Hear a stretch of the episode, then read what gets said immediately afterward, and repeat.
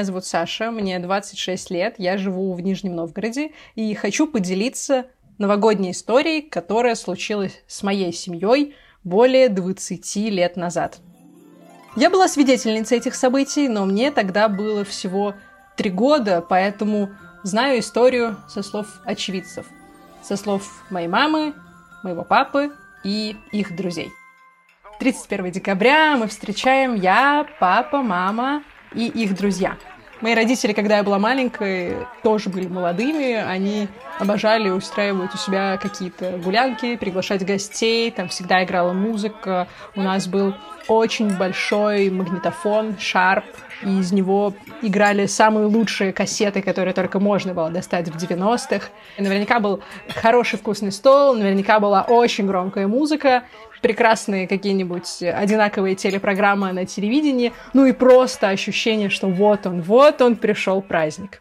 Мы всегда жили в центре города, поэтому после того, как э, били куранты, после того, как мы уже встречали сам Новый год, мы всегда могли погулять э, по центру города, дойти до Кремля, по главной пешеходной улице. Так было и тогда, в 1998 году. Как гласит эта история, зима тогда была не снежной. И мой папа, очень романтичный человек, его, кстати, зовут Сергей, он увидел, как на одной из городских елок, не на самой главной, конечно, не на главной площади, но недалеко от пешеходной улицы, горят, как он сказал, волшебные огонечки. И он так захотел порадовать мою маму. Он вообще человек очень романтичный. Он из тех, кто едет по горам на машине, обязательно остановится, пойдет фотографироваться, исчезнет на 20-30 на минут, но все равно сделает эти фотографии, будет ими потом гордиться. Кто пойдет купаться ночью в море, потому что это те самые незабываемые ощущения. В общем, он такой очень увлекающийся человек, за что мы его все и любим. И вот тогда он увидел эти волшебные огонечки и сказал моей маме, «Света, сейчас я для тебя их достану, дотронусь до них, и вот будет счастье.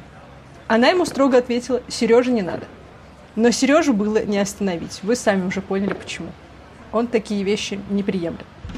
И, в общем, Сережа вместе с его другом лезут на эту елку. Как тоже гласит легенда, я тогда находилась в маленьких э, саночках, в огромной шубе, в которой невозможно было пошевелиться, в такой вот э, шубе образце 90-х. И, не знаю, можем предположить, что я спала, а можем предположить, что я внимательно наблюдала за своим отцом. Второй более реально.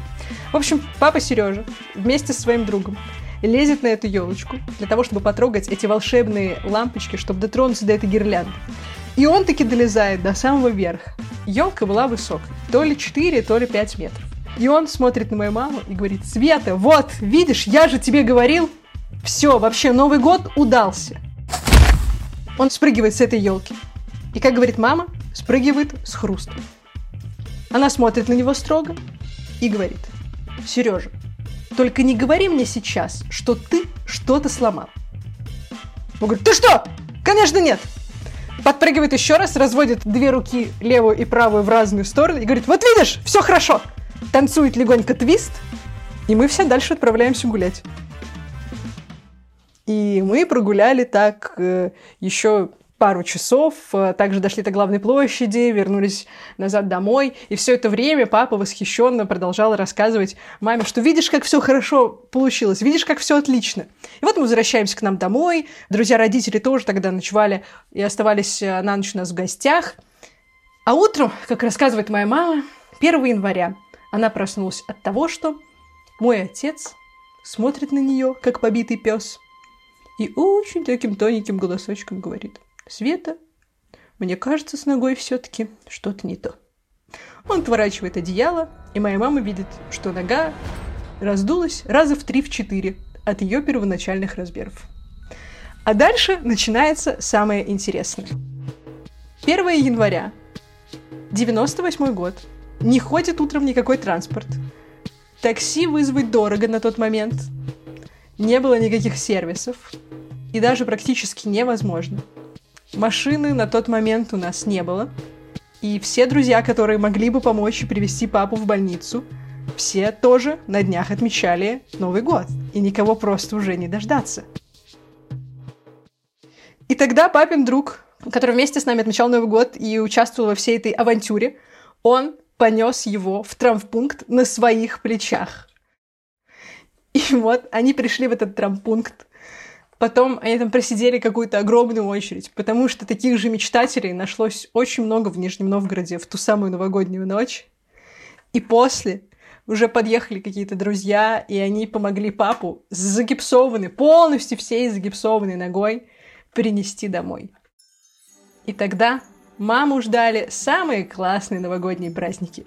У нее был муж, который сломал ногу, потому что хотел достать до волшебных огонечков. Была трехлетняя дочь, и еще был маленький котенок, которого мы совсем недавно завели. И вот все эти трое не могли без нее никак.